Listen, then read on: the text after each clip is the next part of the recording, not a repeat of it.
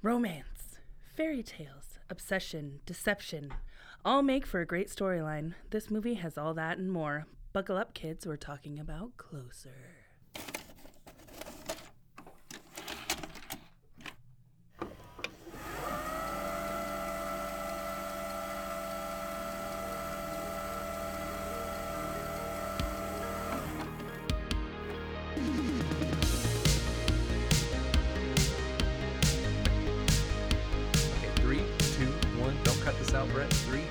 Do it. And welcome back, kids. How you doing? They're not going to answer you. We're doing fun. Look at that. Thank you, Brett.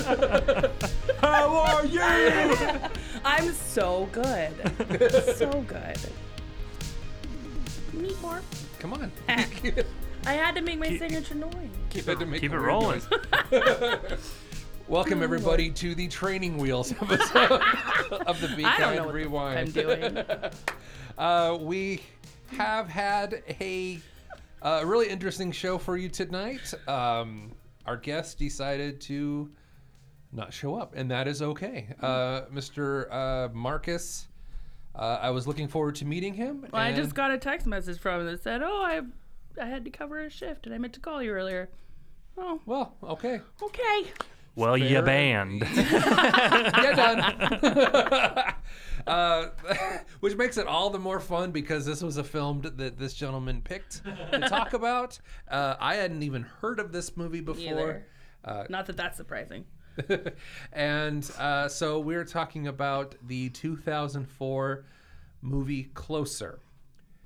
Does not fit the theme, the tone, anything about the Be Kind Rewind. That makes it all the more fun. This is a 2004 Mike Nichols film starring Julia Roberts, Jude Law, Natalie Portman, Clive Owen, and literally nobody else except extras. Extras, yep. If you look at the cast, it's these four, and then a passport agent and a taxi driver. The kid's mad at him. And it's the rest of it is all just extras. Do you want to do the elevator pitch plot of Closer, and then we'll get into? I definitely didn't watch the trailer before I watched the movie, but I never do. I really should do that, but I don't. Oh well, here we are. Anyway, so this movie is it's so weird. It's a very weird movie. So that's how you would. So if you were going to pitch this movie to a film executive, Weird. It's so weird. It's weird. I have to keep reminding myself that it's 2004. Yeah. So it takes place. It was a 2004 film. It's essentially four affluent white people just swapping each other for 2 hours, professing love, and then no, I love you, and then no, I've been sleeping with this person for a year, and then oh my god, I was so confused. Basically, yes. It starts off with Natalie Portman and Jude Law, and this really isn't any spoilers from like a 16-year-old movie at this point. But the movie starts amazingly. It starts out fairly. Natalie Portman gets immediately hit by a car. As she's staring at Jude Law from across the street, which I would as well. Yeah. I can't say I wouldn't. I'm mad about it. Dumbledore. Dumbledore was a snack when he was younger. And hence the fairy tales. Because I was wondering how you got fairy tale out of it. Because when it starts out, we're in this like fairy tale romance novel, like romantic comedy type area. Yeah, so I'm thinking, he picks her up, takes her to the hospital, and they're getting to know each other, and she digs through his bag, and you didn't like my sandwiches? I don't eat fish. Why? Because I piss in the sea. So do children. Don't eat children either. Like little quick stuff. No, you're right. That was clever. Yeah, clever. So, I was hilarious. I laughed. And that was hard. The end of the cleverness, though. I would have to say. Well, yeah, and then she walks into work, and then he goes back around like welcome, and. Or he comes back around, and then they. So I'm thinking this is gonna be like some romantic type movies. Mm-hmm. I'm like, this is cute, little fairy tale going on. Yeah, this is not Sleepless in Seattle. This is none of that. Not even a little bit. And then we jump to a year later, roughly, and abruptly because it doesn't even tell you that. Yeah, it just you kind of infer. Just yeah, cut to infer that it's a year later. Yeah, cut to the fact that he wrote a book, even though about the girl's life, Alice. It's so abrupt that we were talking about this before we went on air. I didn't know that there was. I thought when they first meet at the beginning of the movie, they're meeting for the first time. I didn't know that. Yeah, because the way it's written, and I guess it's written pretty cleverly, but it seems like they would know each other, but they don't. Yeah. So it's them getting to know each other, and then it cuts straight to the scene where Julia Roberts' character is photographing him for his book that's upcoming. And so, and then about the girl's life, yeah, about his girlfriend, right? His girlfriend, Natalie Portman, yes. And so, but then he immediately decides that he wants to kiss Julia Roberts. Mm-hmm. Like who? Immediately. And again, I'm thinking they know each other, but they don't. No, they don't. And I know this chemistry of these people; it can't be that good to where you honestly you think these characters are connected. Yeah. Yeah, it just kind of goes from there, and they introduce Clive Owen a little bit after that,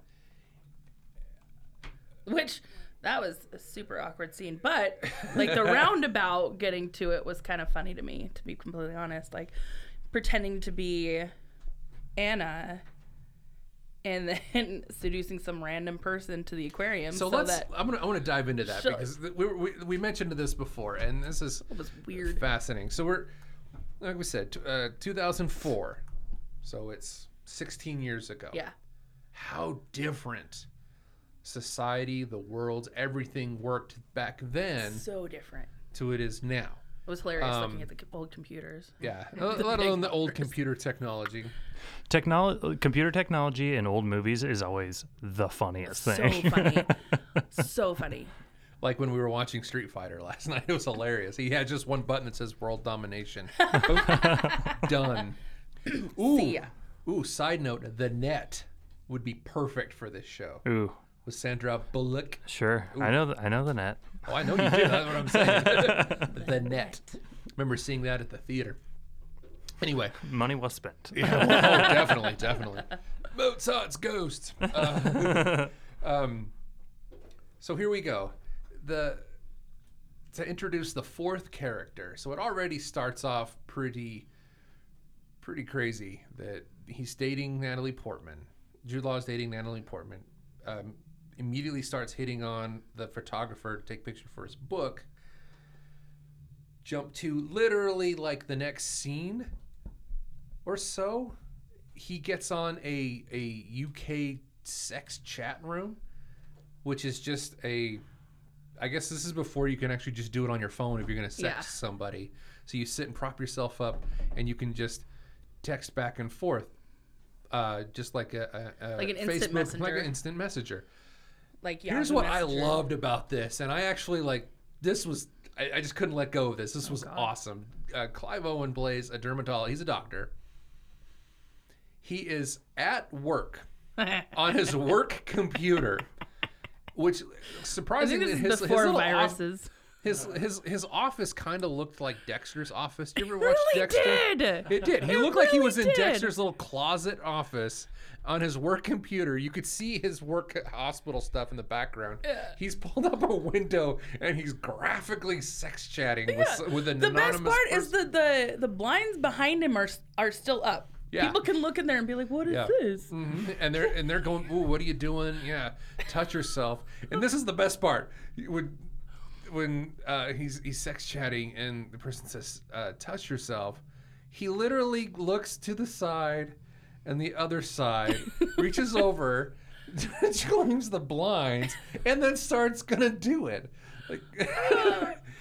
Well, the best part about that is that on the other side of the instant sex chat messenger is Jude Law. Uh-huh. So pretending to be a chick. Catfishing this dermatologist. Pretending to be Anna. Yeah, pretending to be Julia Roberts' character. I can't even wrap my head around how amazing this scene goes. Meet me here. Yeah. So they're sex chatting and he's just at work. Okay, I work at, like I said before, I work at Walmart. A pretty trashy place. I don't know if I got it in me to do that. Like, no, God, no. Pull up. Let me just pull up some sex chat here on my work computer and hope nobody catches me. Not. I mean, he's a doctor at a hospital. Yeah. I mean, I know that they're sleeping there because they're on call for 30. But God damn. Yeah. Well, and if you're honestly, like, your office is not going to look like that at a hospital. Well, like, just I'm just. It's in the middle of the day. I'm in the middle of rounds. Yeah. I'm going to rub one out here to the most forward and, like, it was called London Sex Anon. Yeah, it did say London Sex Anon. So, I mean, that's where we were. I mean, that's where you go for that. And I understand that. Now, I'm 40 years old. I've been around this world a few times, okay?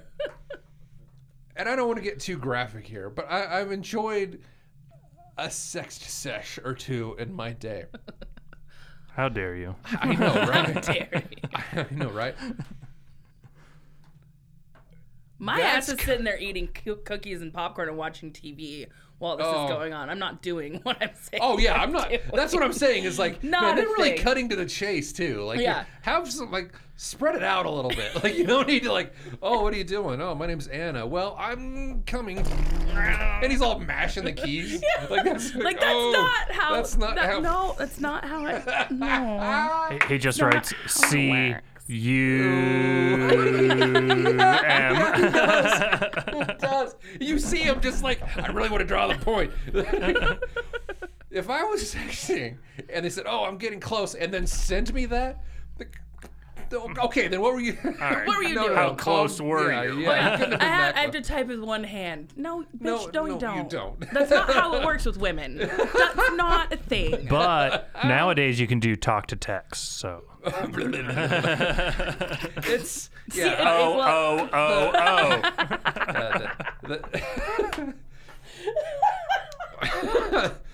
Well, and then here's exclamation point! Exclamation point! Yeah, make sure you put the exclamation points. Was it really that good? Come on! I don't really believe you. I would imagine, like I said, it's been a long time for me, but I would imagine that you would want some sort of, like, time gap. Yeah. Between, like, oh, I'm close. Okay, yeah, that was great. Not just like, oh, I'm really close. I'm close, it happened. That was amazing. And then to wrap this whole scene up, which makes it even better, he's like, meet me at the aquarium tomorrow. Wear your white coat. Wear your white doctor's coat so I know it's you. Well, there's only one person in London that wears a doctor's coat. Only. I mean, to be fair, it'd probably be the only person, one dude walking around solo in a fucking aquarium. True. I feel like most of the dudes walking around solo in an aquarium are probably wearing a doctor's coat. I don't know if I see a lot of them. Definitely. You're not there for the fish if you're at an aquarium. Oh, we should contact the aquarium here in Boise, because surprisingly it's still open, and see if it is? Yeah, shit. Apparently so. It's still open. And I don't know, ask them, like, do you get a lot of just, like, single dudes in here? Right? Just do some research. That reminds me of the old Zach Galifianakis joke, how hard it is to get a table for one at Chuck E. Cheese. Oh, Jesus. Which The Office ripped it off. Ripped that off anyway. Oh, yeah, for sure. Oh, they totally did. Do you remember that? When they ripped off Zach Galifianakis' joke? No. They were talking about going to Chuck E. Cheese and Michael Scott's like, no, I can't. I had that for dinner last night. That's right. That's like, funny. Wait, why don't you? Okay. Those sons of bitches. Anyway, so back to this movie. So back to Closer. So here's what gets it. This is just, you're like squealing right now. I can't even handle this. Yeah, because I had to take myself out of this scene, or I would have just sit there and just giggity about it the whole time.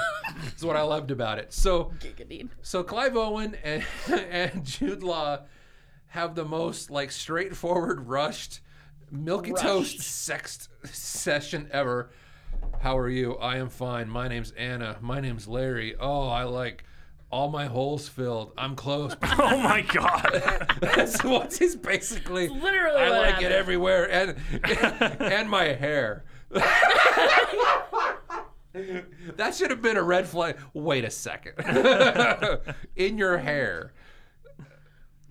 Well, yeah, I mean, I like you like what you like, you know? I like how we both looked at Carissa. Yes, I mean, I don't like it in my What head. Are your feelings on this? It makes it hard to brush later. So they have this terrible rushed work sex session. I'll be honest, but honestly, it says something about guys, because guys are so easy to dupe when it comes to that kind of stuff. Like with sex day, I can just be like, oh. I'm having a good time. And I'm literally sitting there eating cookies in my fucking sweatpants, watching Family Guy. But he thinks all these things are happening. It's a good commentary. You could literally get him to like run down the street naked. Oh, 100%. I absolutely could. It's a good commentary on how easy it is to dupe dudes. Yeah, I mean, big time. Not that I've ever done it. Oh, of course not.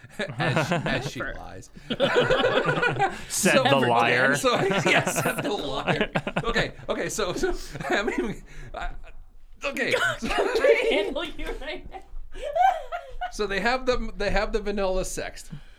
They said, meet me tomorrow at the aquarium. I can't get over that. Meet me wear your doctor's coat. He shows up the next day at the aquarium with his doctor's coat, which is pretty indicative of being a guy, because I know some dudes that have done some pretty dipshit things in the hopes that maybe something will happen in person in the future. Shut up, you ain't getting it. Calm down. Anyway, he shows up in the most creepy style ever.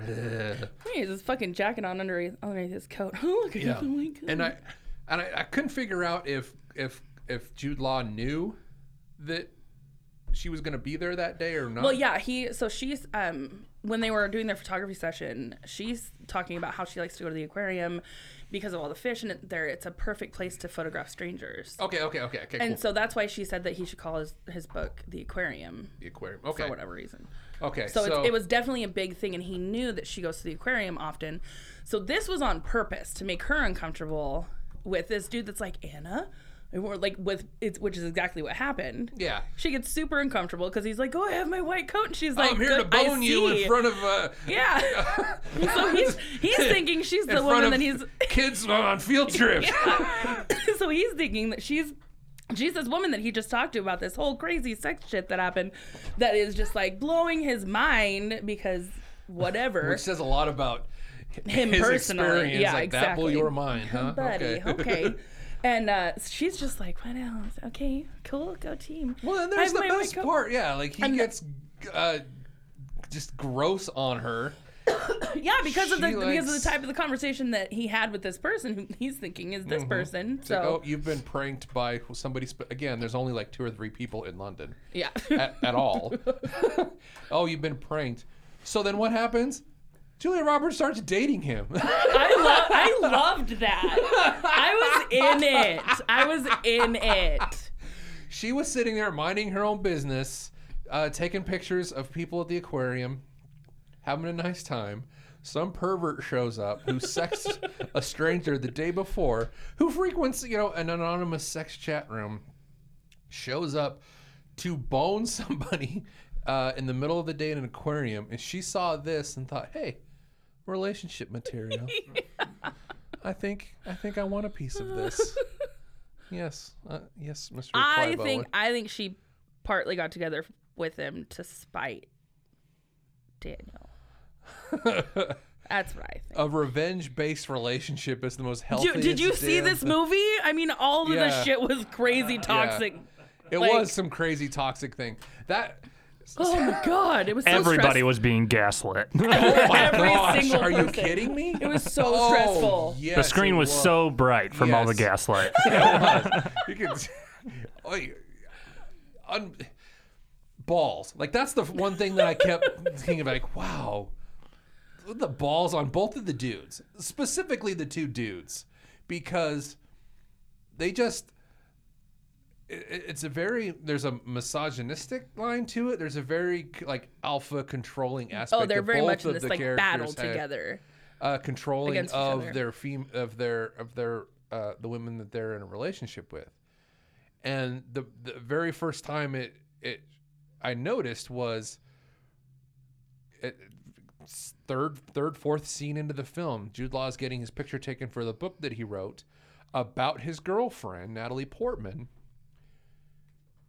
as she's sitting around the corner at a bar waiting for him to be done. Jude Law just, this is a total stranger, just confesses that he loves her, tells her to come over here. Yeah. Come over here. That's okay in the context of your relationship, but to a stranger? Yeah. I mean, you gotta build that trust and just, like, come here. And then she does. They kiss. He confesses her love for her. What is it, the very next scene? Goes and gets his girlfriend, brings her back into the studio, and then makes her take pictures of her. Oh, no. She asked her to take pictures. And no, she asked her to take pictures because she heard their conversation. She knew what the fuck happened. Yeah. And so that's why she was like, I'm going to make you uncomfortable, bitch.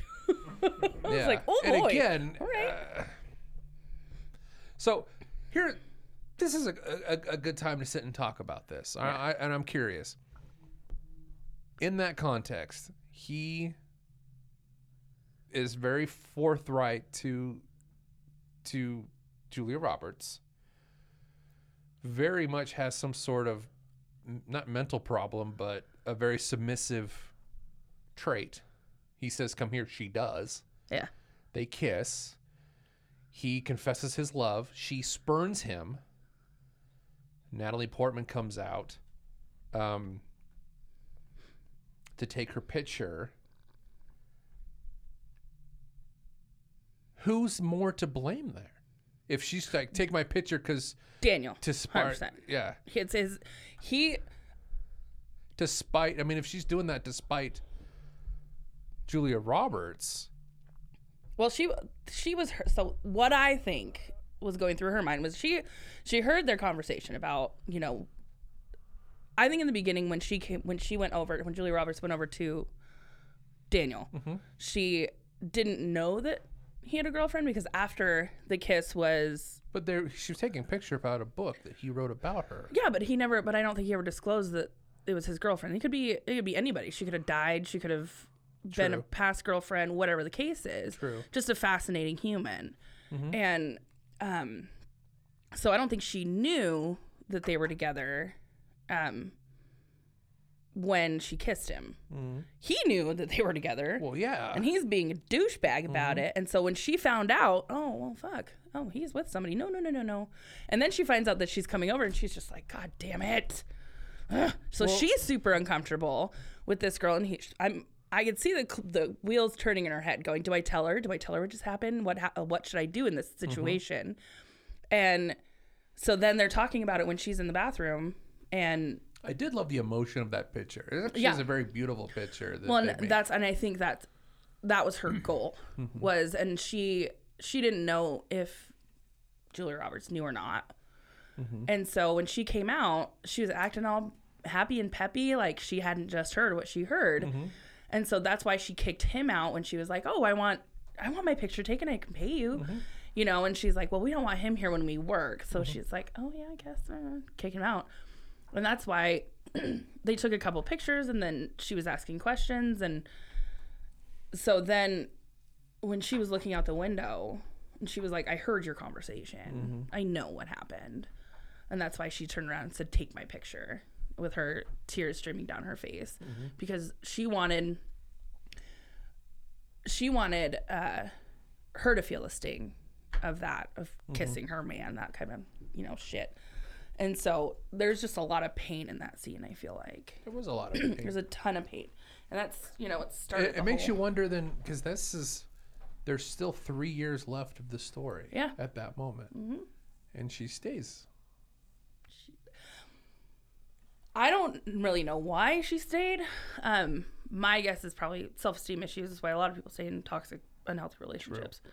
And, you know, she was a stripper previously, which I would never...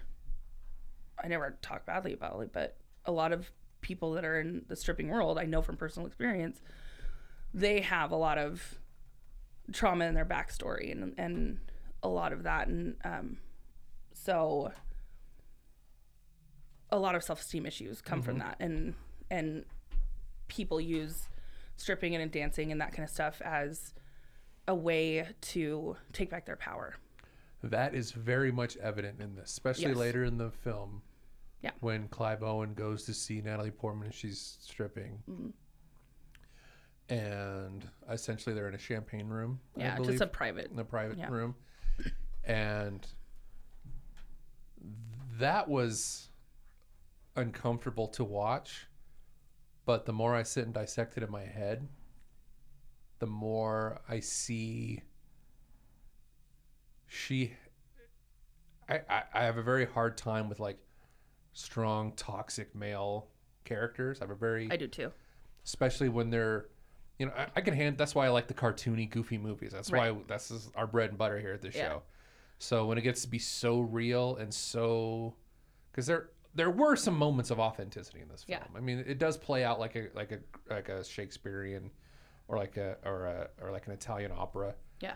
The way it kind of plays out, but the strong toxic masculinity I have a hard time with. I do too. And I think the best part of that scene is that when he said, "Tell me your name," she tells him her name. Yeah, she does. Her real name.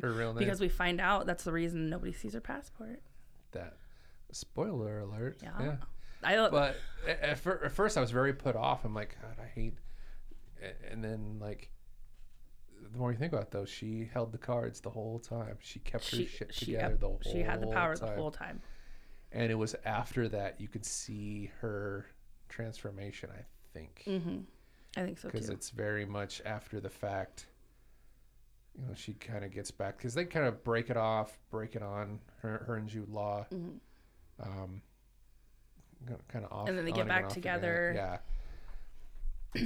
For whatever reason. Yeah. But then they're on this anniversary trip and he's just needing to know if she fucked him or not, and you know, and he's obsessing over it, and she's just like, and you see this thing switch in her, and she looks at him and she says, "I don't love you anymore." And it was like that moment where I was like, yes! Thank you, Jesus. That was freaking amazing. Yeah. And to be so, because I mean, a lot of these characters just seem to like flow from scene to scene. They don't really like. Do you have any like? Oh, there's almost like they don't have any self-awareness of like these terrible things that's happening. Not around at all. Them. But that moment to her, like to say, like, yeah, I don't love you anymore. When did this happen? Literally just right now. Yeah. And it was at that moment that she was done. And and people in toxic, unhealthy relationships have to get to that point to where they're done. Like, there's no amount of me telling you that your relationship's toxic and shitty and that you should be out of it. There's no amount of me telling you that until the only way you're going to leave is when you're done. And that goes to a lot of aspects in life. Like, you can be there and help people and all that kind of stuff, but you have to get to that point where you're done. Or otherwise, you're just going to keep going out.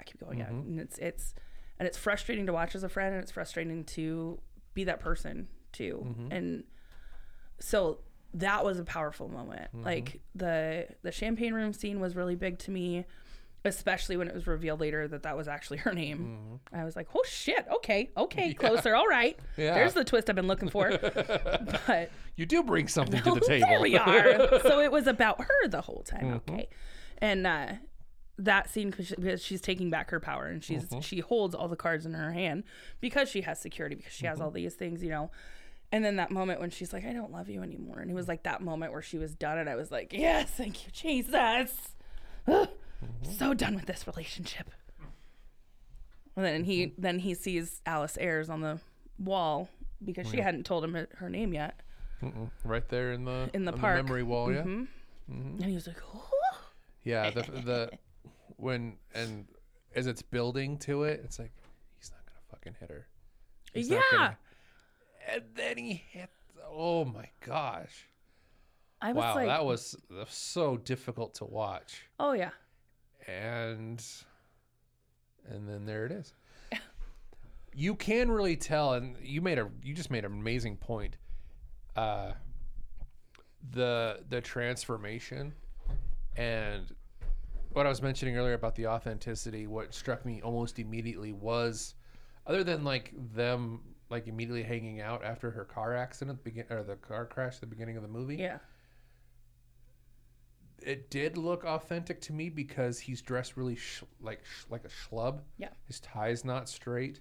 her hair, she had cut it short and dyed it at one point, and it's grown out. So her tips were all one color, and then her natural color was driving through. Yeah. It's just, I mean, more or less, I mean, she was dressed kind of like she had just arrived from New York with basically, nothing on her back. Yeah. What struck me, yeah, was that she dressed like it almost looked like she was taking a walk of shame. Yeah. But apparently that was just the way she dresses and the way she carried herself. Cut to the end of the flick when she goes back to New York. Hair's longer. Mm-hmm. It's all a natural color. It's curled. She's, you know, not to be like a misogynistic take of it, but like she's put together. Yeah. And she looks nice. Yeah. To the point where if you watch that scene, you know, they show her walking through. It's right there at Times Square, slow motion. As she's walking, guys are stopping and turning in their tracks to look at her. Mm-hmm. Obviously, what that probably was, you know, and with a lot of times in New York, they just film on the street because everybody who lives there is accustomed to that. Yeah. So I'm sure it was just fans that noticed, oh, shit, that's Natalie Portman. That's Keira Knightley. And so they're stopping to look at, but in the context of this film, like dudes are just oogling her as she walks by. Yeah. Which, I mean, is kind of cool. She's taking her power back. Yeah. And I really think that's what this movie was about. It was definitely a long road. It was definitely a long road. But I think that's what it was about. It was really about her kind of like finding herself because, you know, she traveled to London with nothing with her just to change her life. Mm-hmm. And she made up this whole other person that she gets to be. And through doing that. How... Like appealing doesn't that just sound? I want to do all of that so damn appealing. Bad. You just come up with your own new name. Yeah. They have no idea who the hell you are, and just that's it. Just hit the reset button. Yeah. Holy crap! Yeah, and she got to be this whole other person, and she got to, and she went through this, and I think she transformed Daniel too because he started out as this fucking weak little shitbag that couldn't figure out his own life, and then you cut to the scene where he's being photographed and he's all confident stuff like come here. He wouldn't have done that before her. He wouldn't have. That was not. Yeah, he wrote obituaries.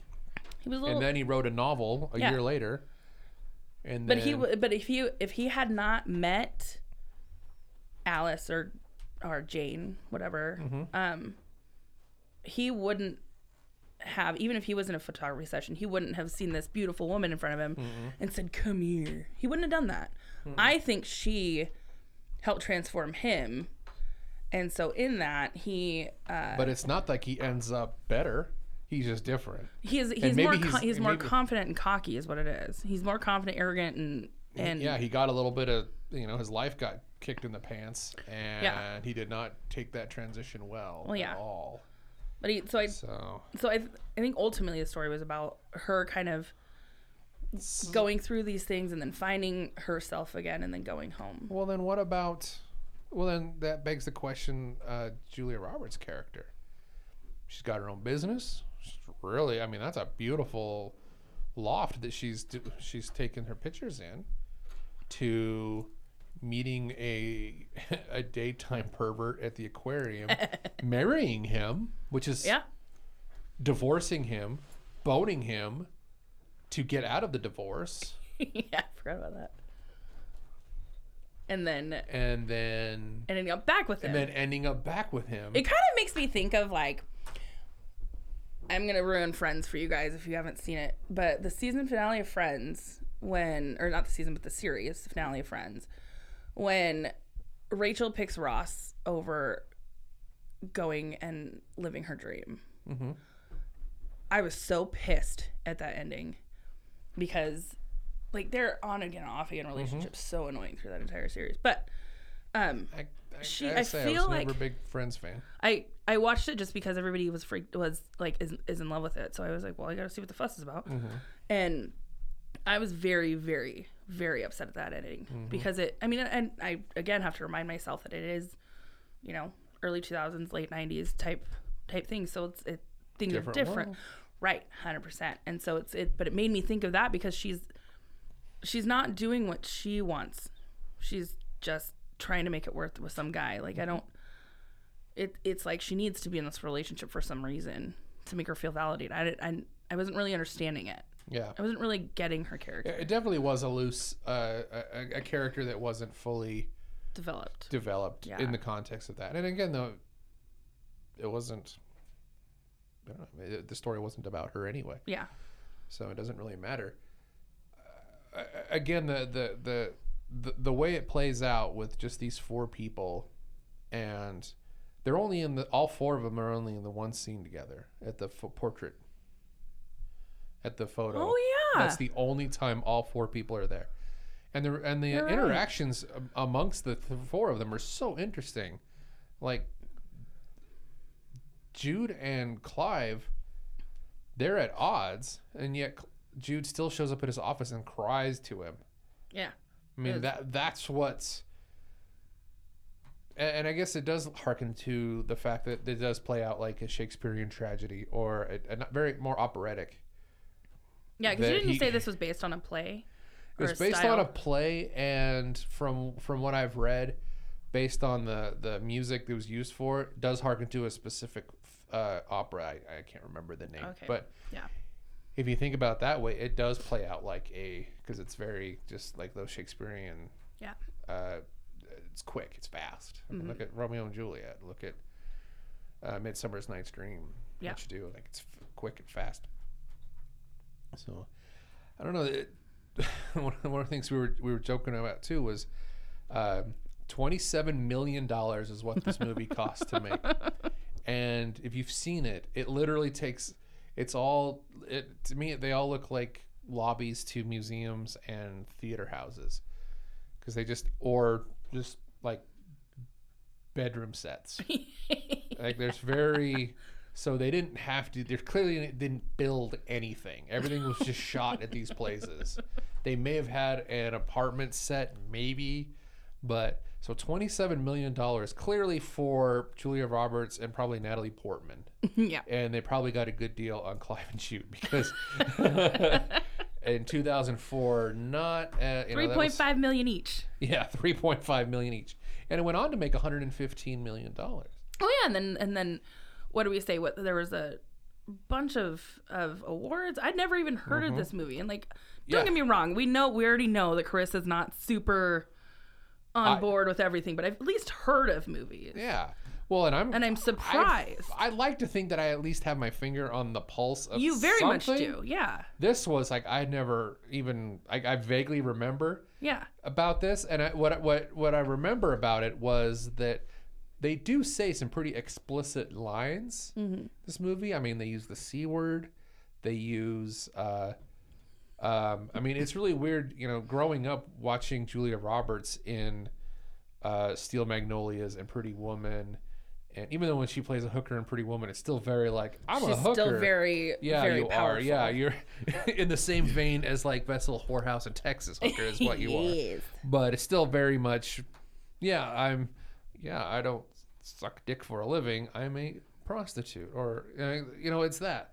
But this is really like... Yeah, he came in me and all these really... Oh, yeah, all these super... Super, which at the time probably was shocking. And that's probably what led to the awards they got. Natalie Portman and Clive Owen both won Golden Globes. And they were both nominated for Academy Awards for this film. Mm-hmm. I don't know why. It boggles my mind that Clive Owen was even cast more after this. Because his character is effing despicable. And I couldn't even stand bad. Why. And I love Clive Owen. I'm a huge Clive Owen fan. I think Shoot 'Em Up I thought was freaking hilarious. And most of his movies are a lot of fun. This was just, ew, gross. It's it's very easy to like, okay, you're playing a character. And this isn't you. But this just... Ew, I could not. Just, oh yeah, it was super hard for me. Yeah, very cringy. And so it was just really surprising to me that he even continued, and then he got like a lot of awards for it. So, he did play the character well. He really did. He did play the character well. Even the character was so fucking annoying. Yeah, just an asshole. Well, yeah, just can't figure out. No redeeming anything. None, at all. Yeah, absolutely. It's kind of hard. It's kind of surprising to to think that the guy that directed this, Mike Nichols, was the one. He originally made Who's Afraid of Virginia Woolf from the 60s, as well as The Graduate, as well as The Birdcage. What? Now, that's a movie I know you're familiar with. The Birdcage. I don't know. I'm just kidding. I'm totally okay, whatever. I do know that one. Show me the gays. I'm there. Say, the most gayest thing. Yeah. The Birdcage. He made that. So to go from those types of films, especially like The Birdcage, which again, though, based on a play, I know it was a French film. What was it, a play as well? The Birdcage? I'll have to look it up. I'm not sure. But like I said, I know it was a French film. To this, I mean, it is a natural progression because it is, you know, it's clean. It's very tight. You, one of the critics that I was watching or reading up about it said that the way it's made, most of the characters are pretty despicable, and Mike Nichols is able to take them to the edge before just falling off and being cartoonishly just terrible, to where they're just redeeming enough to where it's worth watching, or and so it's intriguing. And I will say this, and it is intriguing, and you do watch it. I mean, it is made by a very skilled filmmaker. I mean, that's Mike Nichols, of course it is, and these are very good actors. But it's just really hard to watch. I was annoyed by the middle of it just because of all the bouncing back and forth with all these relationships and just like, ugh. Yeah. Ugh. What? I mean, yeah, you gotta think that in the context of the film, they kind of have to stay in this circle because that's the reality of what takes. I mean, there is a story to tell here. Yeah. But again, it was a long road to a short story. That's it. Yep. Long road to a short trip. Real. So like I said, it was a very different form film for us. Definitely not fit into the theme or what we're trying to do here at this show. But I'm glad I got to watch it. If anything, it was nice to sit and watch something a little bit different, as opposed to these ridiculous cartoon films that are our normal fare here in the Be Kind. Any kind of final thoughts there, Carissa, about this? I doubt you'll ever watch it again. No, I will never watch this. Yeah, again. I won't either. It's like, I loved the plot twist at the end, and like really looking at it. For what it was, yeah, right. It was a little really plot twist. It was clever, and I did like it, but again, that was and really looking back, it was really looking at it and really looking at it for what it is, telling the story of Jane Jones, mm-hmm. and it was a really powerful scene to me when he said, "Welcome back, Mrs. Jones or Miss Jones." Yes, welcome. That back, was Mrs. super Jones. Super powerful to me, just because, like it. It seemed like when I looked back on it, and it seemed like it was a journey back to herself, mm-hmm. and so that was like the. Would you say that was your favorite part? Absolutely, 100%. Welcome back, Mrs. Jones. Yeah, just because like it was a journey back to herself, mm-hmm. and that was the only really good part of the movie, I feel. Just because like the rest of. Well, that's the part that resonated the most. Yeah, you should say. Yeah. I really enjoy. I liked the authenticity of the very beginning, aesthetically. Yeah. She looked like there was something amiss within her world. Mm-hmm. Her outside reflected what we assume was going on the inside. Right. The scene that I liked the most, and we mentioned it already, was when she's sitting there and she has that self-realization. I don't love you anymore, mm-hmm. and this situation, you know, and it's over, and we're not going to stay. From personal experience, and you know, listening to people's stories, because I love listening to people's stories. The fact that she had the realization that she doesn't love him anymore, which we've all been there. We've all been in those situations where this is over, we're done. That's when, to me, in those situations, that's when it gets, you know, once you get to that point of no return, like you're not going to have feelings for this person again. Mm-hmm. the next step, the bravery of, okay, I don't love you anymore. I don't want to be with you anymore. That initial getting up, standing up, and leaving, the physically leaving, that is to me the most, people who can do that, that is, that's very impressive. I mean, that takes strength that few people have just at the ready. Yeah. It happens every day. It happens all the time. And everybody's walked away from serious situations in their life. But that is something that I wish, for me personally, I wish I had more of that kind of courage. Like, this situation doesn't, I'm not happy with this situation anymore. And I'm not going to partake anymore, I guess, so to speak. And then to, at that point, get up and actually physically leave. That's the hardest part. Yeah, it is. And I know that for a fact. I'm assuming so. Yeah. Yeah. I know that very personally. Yeah. And I mean, we've been there in situations where I'm done, but then it continues for lack of options, lack of resources. I mean, how many abused people stay where they're at because they don't have, I mean, it takes a lot. Yeah. Now, granted, she had the, I was like, okay, clearly she's funded somehow. She's not destitute. She has the means to take care of herself, but that's really not the point. That's the logistics. I think she thought that she was genuinely in love with this person, and then once he was displaying his obsessive qualities as far as like needing to know everything and all that kind of stuff, she was I think what it did, she took off her rose-colored glasses and saw him for what he really was. Yeah. Well, a case can be made that she saw right away. Just the thought, she's at the portrait studio crying, noticing this is her test. This is her flaming hoop. This is for whatever's happened to her before to get to that point in her life where she's at. This is the recompense that she's going to have to make. Yeah. I deal with that.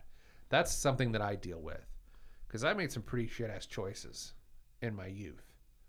And I had this weird complex of, these bad things that were happening to me were something that I was owed, that I had to go through this. To the point where, you can stand there and say, yep, this is coming and I deserve this.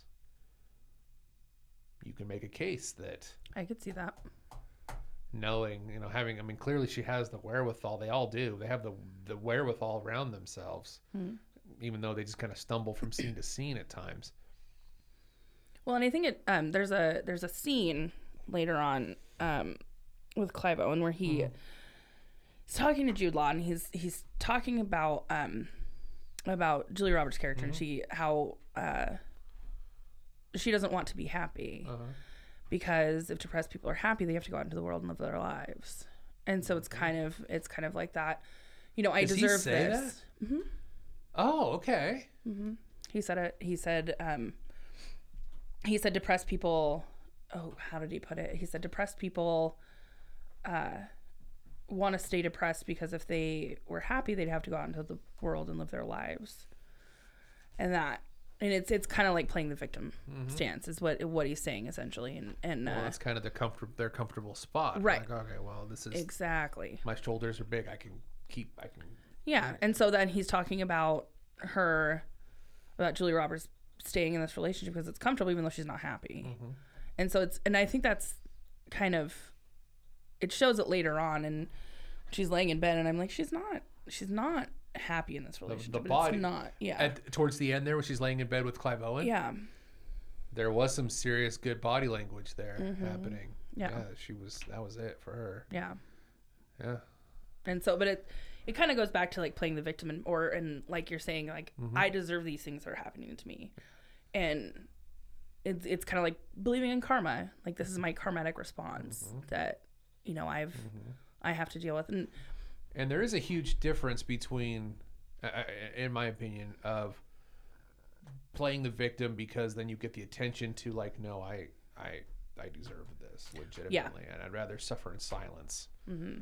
You know, it's easy to be like, oh, woe is me, and oh, like people do it on Facebook all the time. They vague book or they post their wares. Like, oh, good. I mean, like, I've done that before too, but like, oh, you know, just because you need that validation for. Just to feel like there's an audience out there clapping for you. Yeah. There's other times where no, I'm not going to share. This is my burden, and I want to carry it. Mm-hmm. And so and you can almost think that you can almost say that it's a story of the two female characters. She could have done that. That could have been Natalie Portman easily. It's like, all right, well, I'm not happy, but I'm comfortable. Yeah, and it's easier to just. And I think that's part of the reason she stayed. Silence. And I think that's part of the reason she stayed. Mm-hmm. Because it's comfortable, it's easy, it's... And both of those women could have done that same, gone in that direction. Natalie Portman could have stayed and Julia Roberts could have left. I mean, she did leave. Right. Once the options disappeared, or once... I don't want to say it in a negative light, but once she picked the path of least resistance. Mm-hmm. You know, she wasn't going to be with Jude Law. The second option was... that unknown, that step into darkness. You don't know what's there.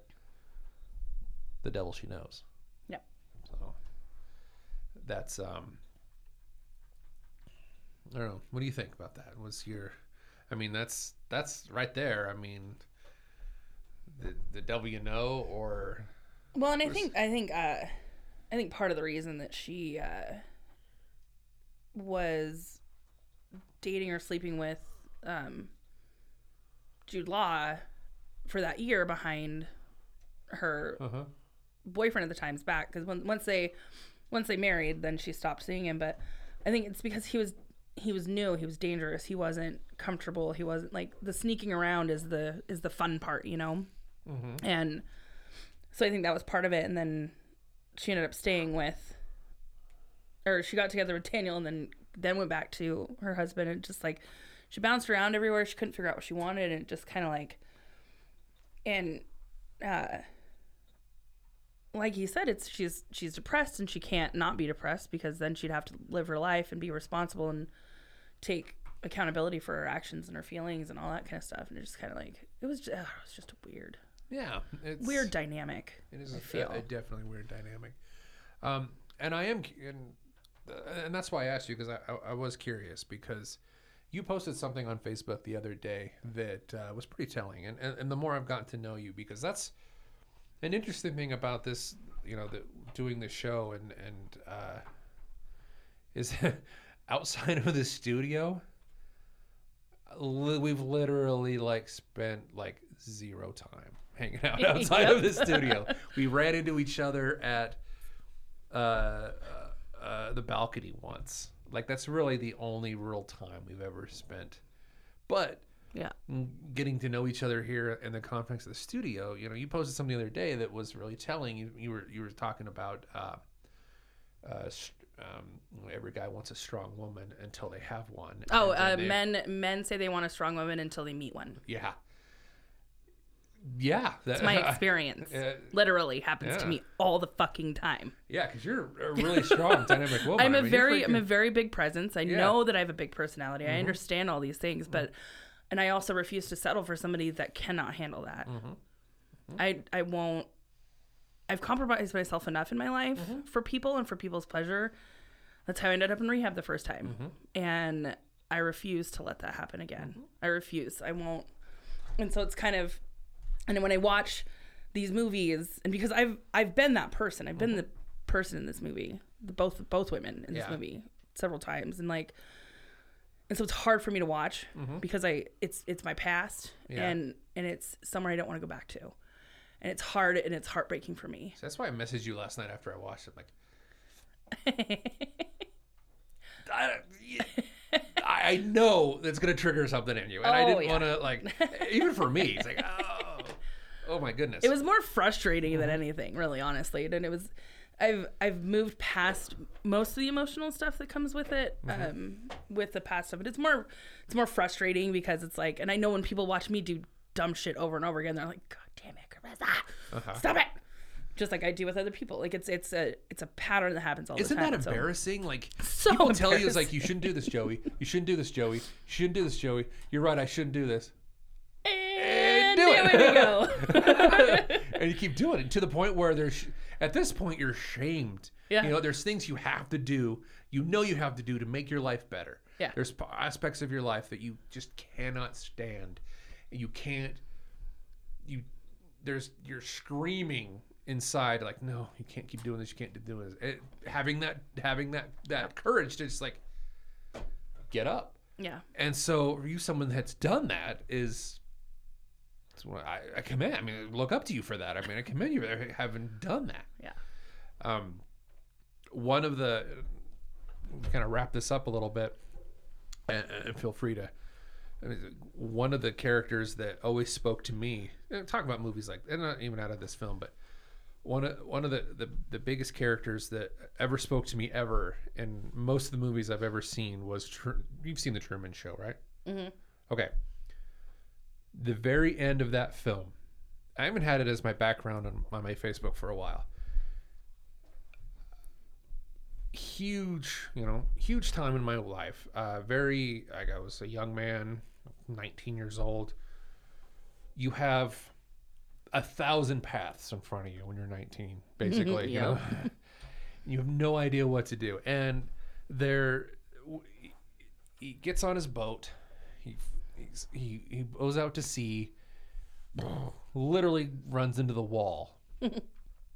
Wow, follows that path up to the stairs to a door. And the moment he's standing on the top of the stairs is, to me, the most poignant, and I feel like my head is always there. Yeah. That's where I'm at in my life. Yeah. To this day. I'm standing on the stairs, and you have a choice. You're trying to find the courage to walk through that door. Mm-hmm. You have a choice. Yep. You have no damn clue what's at that door. Mm-mm. No idea. Or everything that you know, everything that you understand, everything that's bad for you, everything that's good for you. No damn clue. You know that whatever's there is probably better what's in there. But to have the courage to walk through that door, like with Natalie Portman's courage, to have that courage to be like, look somebody in the face and say, I'm not in love with you anymore. And then leave everything behind. And then leave. Yeah. People who can do that, and I'm not talking about just relationships, but like anything. Mm-hmm. And, you know, I can surmise that you've been that person. Mm-hmm. My God. But I'm still struggling with things though. Oh, well, yeah. I mean, you can't. So. Have gone through it once, it should be twice as scary the second time. It is. That cliche is real. Once bitten, twice shy is a real thing. Mm-hmm. So I commend you for that, being able to have done that. And it's like, oh my gosh. So I could see why there was parts of this film that were difficult for you. There were parts that's difficult. Yeah. Like I said, I have a really hard time with strong guys. Me too. I watched that and I'm like, just stop. You're making yourself look real dumb right now. Just. So I guess our mystery guest, in a way, I'm glad. I'm not glad that it didn't show, because that's always a bummer. But you know, this opportunity to see something like this is okay. Like this is something that I've definitely seen something now. I would never have watched. Never have watched. Didn't even. I vaguely remembered.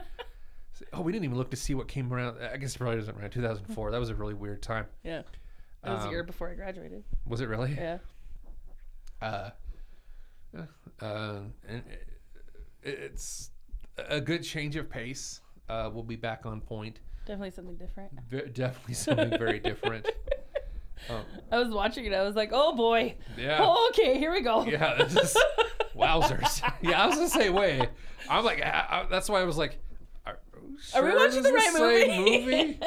Yeah, because even when you first said, how about Closer? I'm like, okay, am I thinking Closer? Am I thinking like, oh, is this kind of like Closer?